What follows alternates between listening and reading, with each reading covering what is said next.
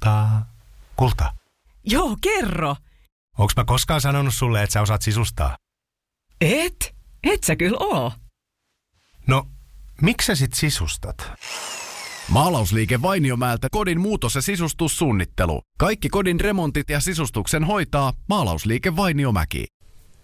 24. päivä maaliskuuta 40 vuotta yötä konsertti tapahtuu Nokia Areenalla ja täällä muistelemassa menneitä ja valitsemassa myöskin yön uralta biisejä on Mikko Kangasjärvi. Terve Mikko. Moro.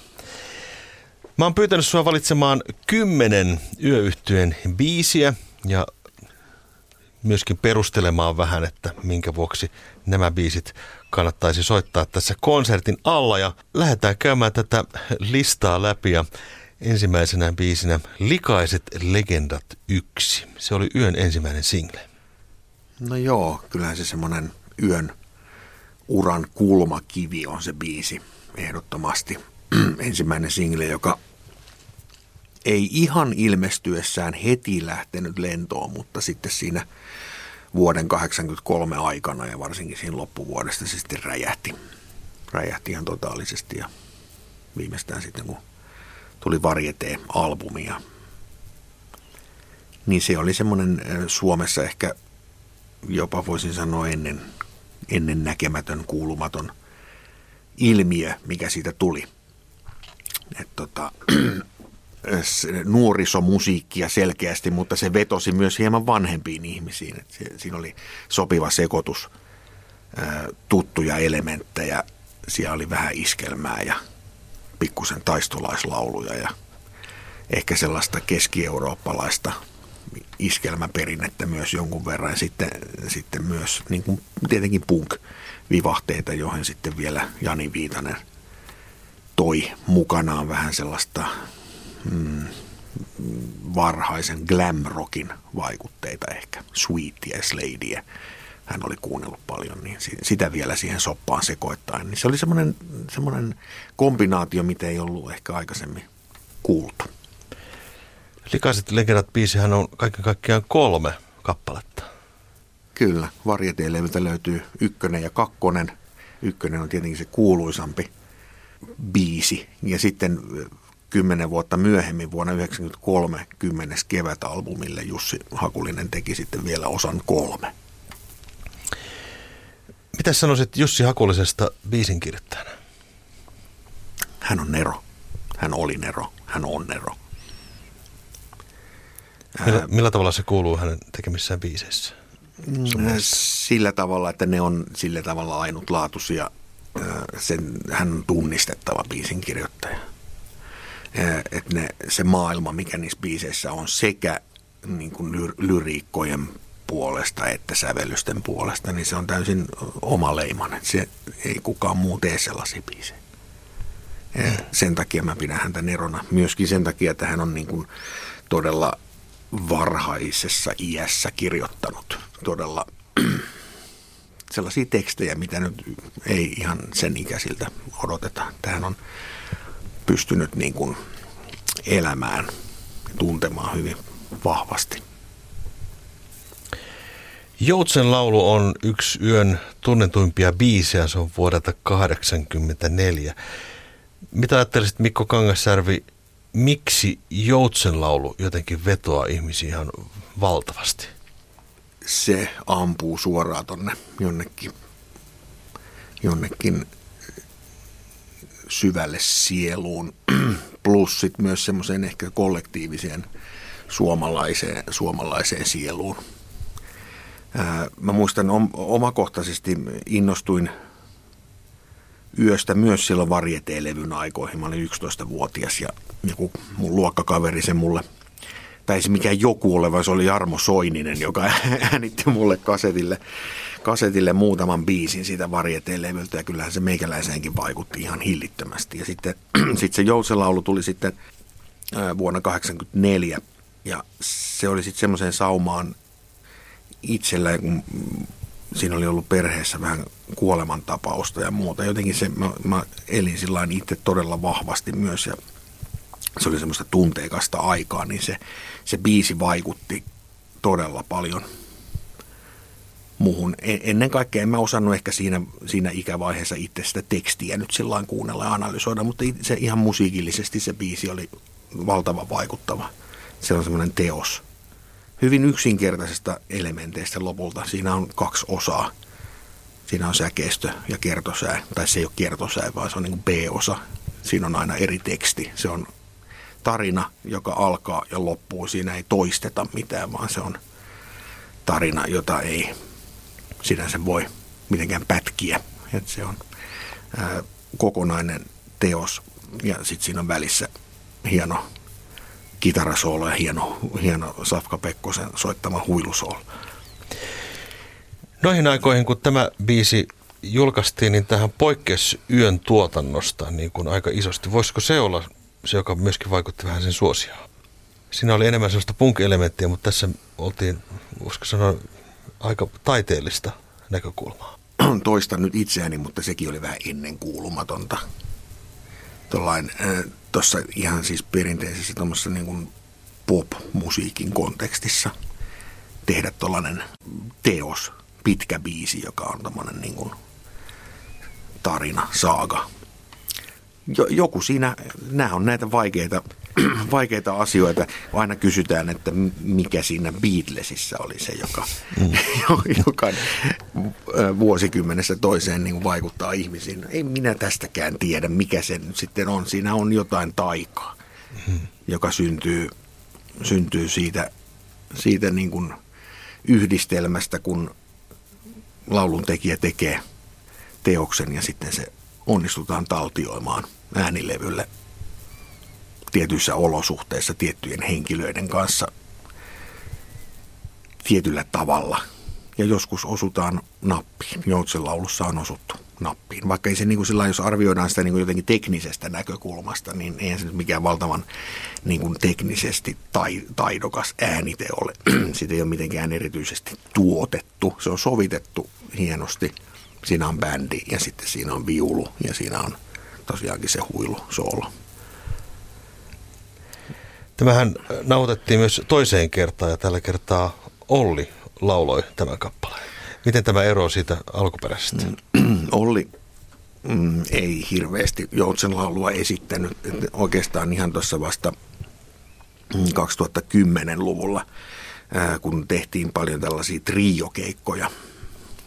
Minä ja Latomaa Jaska ja Olli tehtiin kolmistaan tosi paljon keikkoja, niin niillä, niillä keikoilla sitten ruvettiin – esittää myös joutsenlaulua, että Olli halusi vihdosta viimein alkaa sitä myös itse laulamaan, koska sitä toivottiin yksinkertaisesti niin paljon. Että hän oli vähän kyllästynyt sanoa, että ei hän sitä ole koskaan laulannut.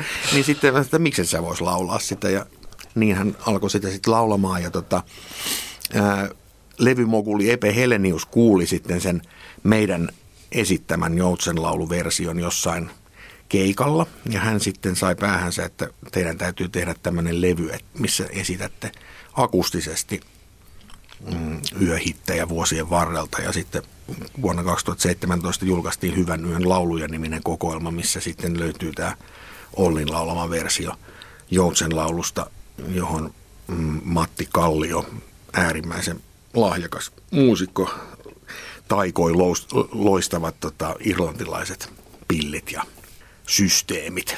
Se on ihan hieno versio. Vuonna 1990 ilmestyi yöltä single Vie mut minne vaan ja Mikko Kangasjärvi saattaisi myöskin mukana soittamassa. Joo, mä olin liittynyt bändiin silloin kesällä 90 ja meininkihän oli silloin se, että bändi oli hajonnut vappukeikalla, mutta sitten heti seuraavana päivänä Olli oli soittanut Jani Viitaselle, että – että miten jos kasataan tämä uudestaan, että otetaan vähän uusia tyyppejä mukaan. Ja mä olin sitten yksi niistä uusista tyypeistä. Muut oli sitten Frogli ja Jesu Hämäläinen, joka tuli siinä kohtaa bändiin. Ja totuus oli se, että yö ei ollut siinä kohtaa millään tavalla suosittu oikeastaan.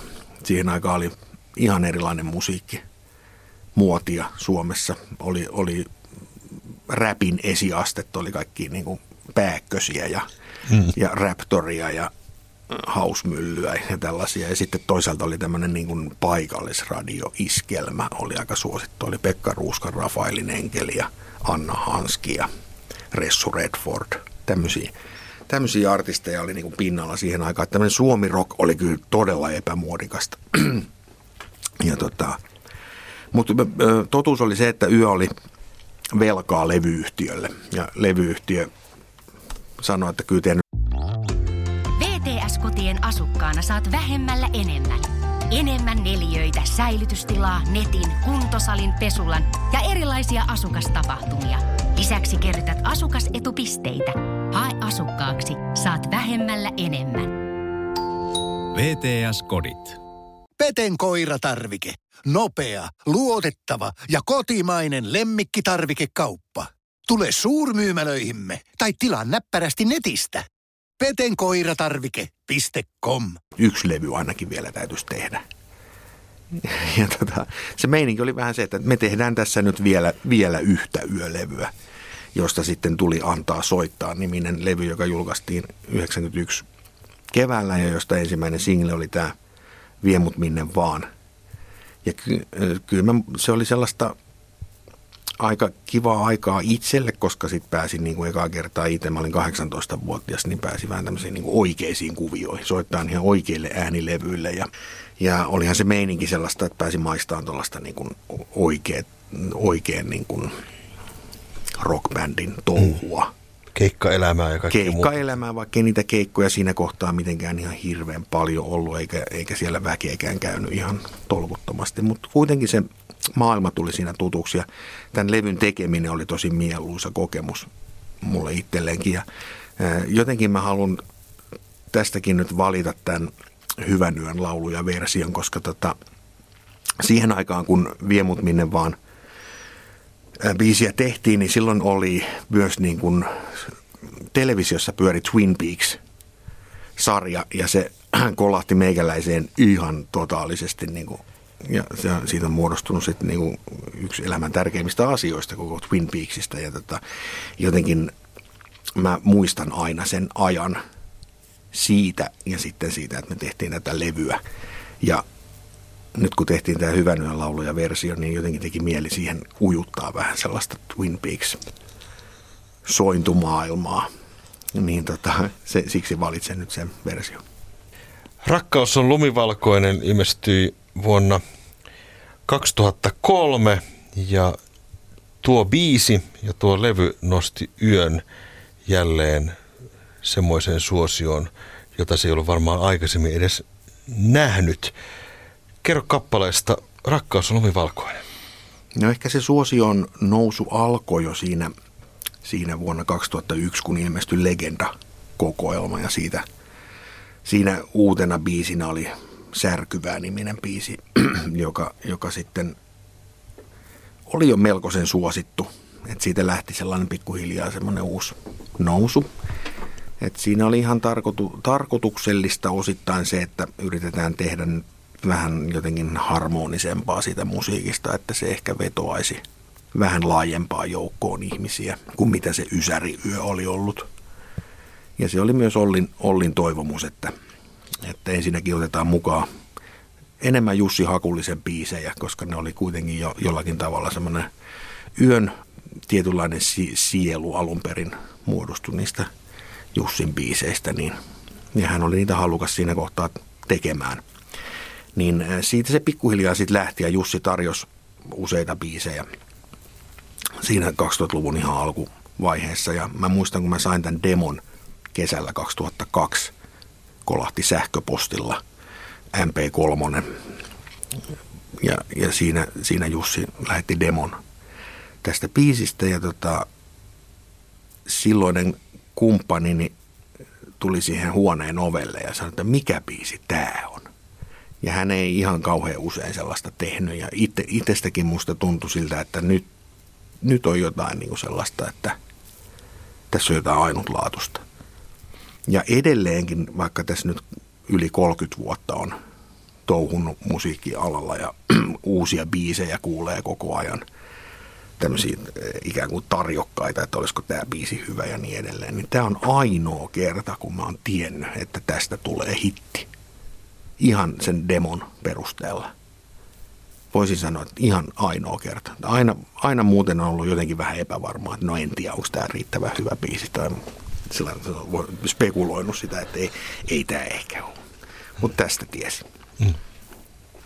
Ja tota, sitten tämän äh, tuotantovaihe, tähän äh, ei vaatinut hirveästi mitään sellaista miettimistä, että miten tämä biisi tehdään. Tämä oli siinä demolla jo hyvin selkeä, selkeä että tämähän on tämmöinen laulu, mikä riittää, että se soitetaan. Mutta sen, sen mä halusin silloin, muistan, että jouduin pikkusen taistelemaan sen eteen, eteen, että saadaan tähän jouset jotka kyllä tekee tähän biisiin ihan uuden tason. Kyllä, ja pyysin Anssi Tikamäeltä, Anssi Tikamäkeä tekee sen Jousi Arrin tähän silloin, ja tota, se oli ensimmäinen kerta, kun yhden levylle tällaista isoa jousiorkesteri käytettiin. Joku jousikvartetti oli ollut jo pari vuotta aikaisemminkin mukana, mutta tota, tähän sitten saatiin se ja sitten ehkä 2000-luvun ensimmäisellä vuosikymmenellä siitä tuli yhdenlainen yön tavaramerkki, että niitä jousia siellä levyllä sitten oli tästä eteenkin päin. Mutta tämä oli ensimmäinen. Tämä oli varsin hienoa aikaa kaikin puolin. Lämpimät muistot. Kuolematon albumi ilmestyi 2005 ja siitä lohkaistiin single Tie sydämeeni. Sä oot siinä Mikko soittamassa mukana, ollut mukana myöskin tuottamassa. Miten tuo Tie sydämeeni oikein syntyi? Mm, Jussi toi siitä demoversion joskus, joskus keväällä 2004 ja se oli vähän semmoinen se demo, siinä kyllä totta kai siinä nyt sävellys ja sanat oli kuultavissa, mutta siinä ei ollut mitään ihan semmoista selkeää viitettä siitä, että minkälainen, minkä tyylinen siitä biisistä sitten lopulta tulisi. Että se ei, siinä ei ollut mitään semmoista komppia tai se, se, se jätti aika paljon varaa sille, että sitä voi sovittaa. Ja sitten kun kuolematon levyä tehtiin, niin ensin siitä tehtiin semmoinen vähän niin kuin diskoversio. Siihen tehtiin diskorummut ja, ja siinä oli saksofonilla soitettu se riffi. Se alkuperäinen versio löytyy, löytyy tuosta Aikamatka 6 CD-boksilta. Mutta sitten jotenkin sit, kun se levy oli valmis, kaikki biisit oli miksattu, niin sitten todettiin, että tämä on vähän tyhmän kuulonen tämä biisi, että pitäisikö tätä vielä jotenkin, jotenkin vähän työstää vielä uudelleen. Se levy oli muuten jo valmis, mutta sitten me uskottiin tähän biisiin, että tämä on hyvä biisi, tämä kannattaa tehdä, mutta että tämä versio ei ole tarpeeksi hyvä. Ja sitten Latomaa Jaska keksi semmoisen, hän oli äänittänyt Antti Mäkisen silloisen rumpalimme soittoa yhden ihan toisen bändin yhteen biisiin. Ja hän keksi, että otetaan siitä biisistä ne rummut. Ja hän liimasi ne sitten tähän yön yön moniraita versio ja sitten me saatiin siihen niin kuin se oikeanlainen meininki tähän biisiin. Et joskus joskus niin kuin vaatii melkoista, melkoista soveltamista, että jostain biisistä sitten lopulta tulee niin kuin kelvollinen masteri. Mutta tota, ja sitten äh, biisistä tuli sen verran hyvä, että se päätyi sitten ihan albumin avausraidaksi ja myöhemmin sitten se julkaistiin myös sinkkuna. Ja se soi edelleen aika paljon radiossa. Jussi Hakulinen sävelsi samalle levylle, eli tälle tota, kuolematon levylle myöskin Viimeinen ilta nimisen kappaleen, minkä takia halusit valita tämän? No nyt täytyy sanoa, että se on, tämä nyt ihan oma, oma lehmä ojassa. Se, se on jotenkin niin kuin tosi onnistunut biisi ei nyt mikään semmoinen hittibiisi, mutta se oli silloin, joku tästä levyä tehtiin, niin mm, sen tekeminen oli mielen, mielenkiintoista ja mielekästä. Jussi aina puhuu, että mitenköhän hänelle nyt käy, kun hän julistaa biisissä, että Jumala on kuollut. Biisi sijoittuu ensimmäisen maailmansodan aikaisiin tunnelmiin. Biisin alkuperäinen nimi oli 1914. Ja siihen kaivettiin vähän semmoisia musiikillisia viitteitä niiltä ajoilta. Siinä alussa kuullaan vähän tota elefanttimies elokuvan tunnusmusiikkia ja sitten siellä vähän tota habanera aaria Carmen operasta ujutettu sinne mukaan. Sitä oli tosi kiva tehdä. Jaskan kanssa sovitettiin sitä aika paljon. Hieno biisi. Olli Lindholmin sävellys Taikasanat ilmestyi vuonna 2007. Siinä on Pauli Hanhiniemen teksti tässä kappaleessa. Mikko Kangasjärvi, kerro biisistä nimeltään Taikasanat. Ei mikään yön ehkä tunnetuimpia kappaleita. No ei se varmaan tunnetumpia. Single, single se oli kyllä ja kyllä se tuossa niinku jonkun verran soi. Valtakuntalevyllä on kaksi biisiä oikeastaan, joiden innoittajina on ollut se, että kun Rakkaus on lumivalkoista hirveästi toivottiin hääbiisiksi, mikä on mun mielestä ihan käsittämätöntä, kun ajattelee sitä biisin tarinaa, niin siinä sanotaan, että niin pienen hetken rakkaus on lumivalkoinen. Niin mä aina ihmettelen, että miksi sitä niin kovasti toivottiin, niin sitten Olli, Olli halusi tehdä, tehdä sitten ihan oikeasti semmoisia biisejä, mikä soveltuisi niin kuin rakkauslauluiksi, hää, häälauluiksi. Ja siinä levyllä on Satukirjan sankari-niminen vähän tämmöinen valsahtava biisi ja sitten taikasanat on myös ollut paljon – kysytty. Ja tota, mm, jotenkin tämä, tämän biisin siihen aikaan meillä oli, oli leimallista se, että leikittiin kaiken näköisillä vintage syntikoilla ja kitaroilla, kitarasyntikoilla. Tämän biisin tuotanto on täynnä kaikenlaista. Keksittiin, että minkälainen soitin on autoharppu. No, tilataan sellainen ja soitetaan sitä vähän tähän. Ja tässä on kaikkea glockenspielia ja, ja tietenkin ne jousi, jouset. Niin tämän, jotenkin halusin valita tämän silleen, että tämä on biisinä mun mielestä aika tämmöinen positiivisen, positiivinen klangi tässä niin kuin sekä tekstissä että sävellyksessä. Et, ehkä tosi leimallinen esimerkki siitä yhteistyöstä, mitä Ollin kanssa oli, että Olli teki hienoja melodioita, joita me sitten bändinä ja varsinkin Jaskan kanssa sitten työstettiin ja sovitettiin, että niistä tuli tällaisia teoksia. Yön loistoalbumi julkaistiin syyskuussa 9. päivä vuonna 2009. Minkälaista aikaa tuo oli yöyhtiöllä tuo suurin piirtein 2009 vuosi? No se oli sellaista aikaa, että siinä semmoinen tasainen suosio kyllä oli koko sen 2000-luvun alkuvuosikymmenen ajan, mutta ehkä se semmoinen suurin huippu oli jo, oli jo mennyt ohi. Mutta kyllä se silti sellaista, keikoillahan kävi koko ajan paljon väkeä ja kiertueet myi hyvin, että se, sellaista niin kuin, siihen, siihen ei kauheasti mitään notkahdusta tuossa kohtaa ollut tapahtunut, mutta tota, selkeästi siinä oli ehkä semmoinen – ei nyt huoli, mutta sellainen tie, tietoisuus siitä, että kyllä jotain hittejä ehkä tarvittaisiin tähän kohtaan, että suosio myös pysyisi siinä hmm. tietyllä tasolla. Ja tota, ää, loistolevyltähän sitten suurimmaksi hitiksi nousi varmastikin Kiitos ja kunnia niminen rockibiisi.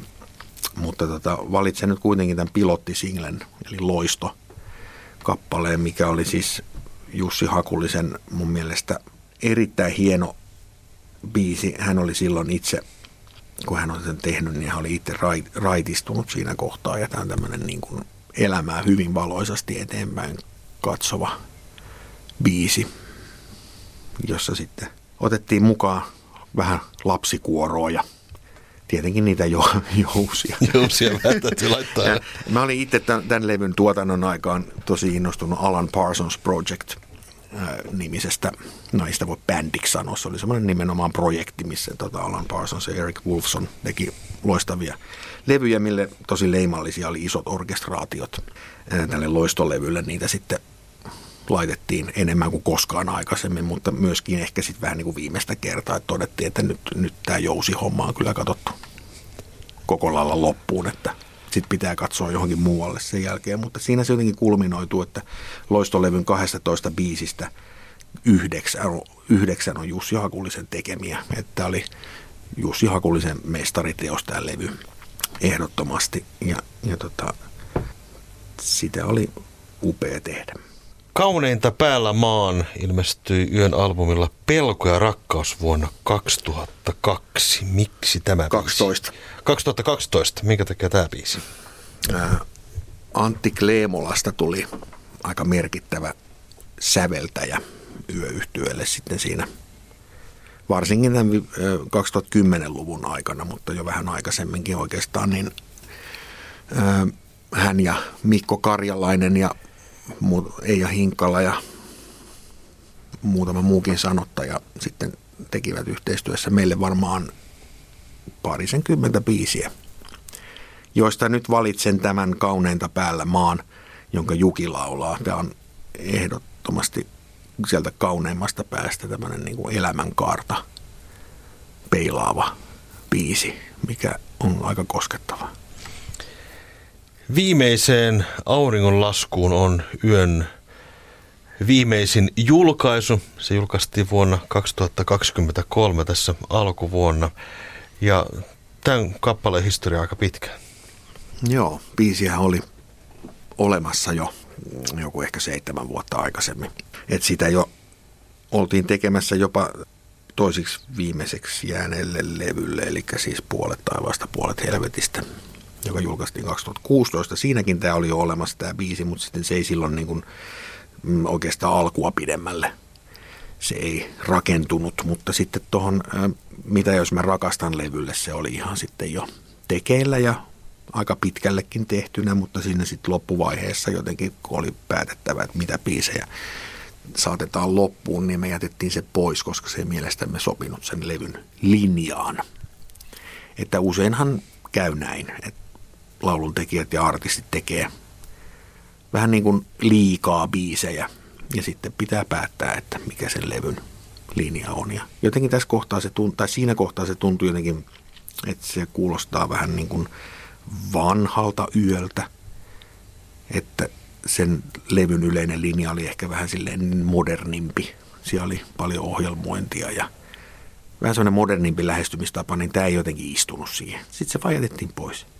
Ja, ja, ja sitten, sitten kun Olli, Olli menehtyi, niin tota, ää, jonkun aikaa sen jälkeen sitten mietittiin, että meillä on tämmöinen biisi olemassa, että kyllä siinä nyt jonkun verran aikaa tietenkin meni, että siihen sitten niin kuin paneuduttiin uudelleen ja päätettiin sitten, että kyllä tämä jossain vaiheessa sitten julkaistaan. Kuinka paljon sen tehtiin jälkeenpäin työtä? No ei, ei hirveästi mitään pientä semmoista koristelua. No ne jouset, taas kerran mainitaan jouset ja taustalauluja ja pientä sellaista koristelua ja editointia toki. Et saatiin tuommoinen niin kuin julkaisukelpoinen, että se ei todellakaan ollut ihan valmis. Mutta se rakenteellisesti ja sovituksellisesti se oli kyllä melko valmis. Mielenkiintoista tässä laulussa on myöskin se, millä tavalla Olli laulaa tämän. Hän laulaa yllättävän herkästi ja kauniisti tämän kappaleen mun mielestä. Joo. Hän halusi laulaa sen silloin. Tämähän on siis tavallaan demolaulu. Se ei ole mikään ihan lopullinen laulu. Mutta hän halusi sen jostain syystä silloin, että vedetään nyt vielä niin kuin uudestaan. Ja siitä, siitä löytyi riittävä määrä raitoja, että hänellä oli niin kuin oikeasti halu se vetää ihan siinä demovaiheessakin useampaan kertaan. Mikä tarkoitus sillä sitten oli? VTS-kotien asukkaana saat vähemmällä enemmän. Enemmän neliöitä, säilytystilaa, netin, kuntosalin, pesulan ja erilaisia asukastapahtumia.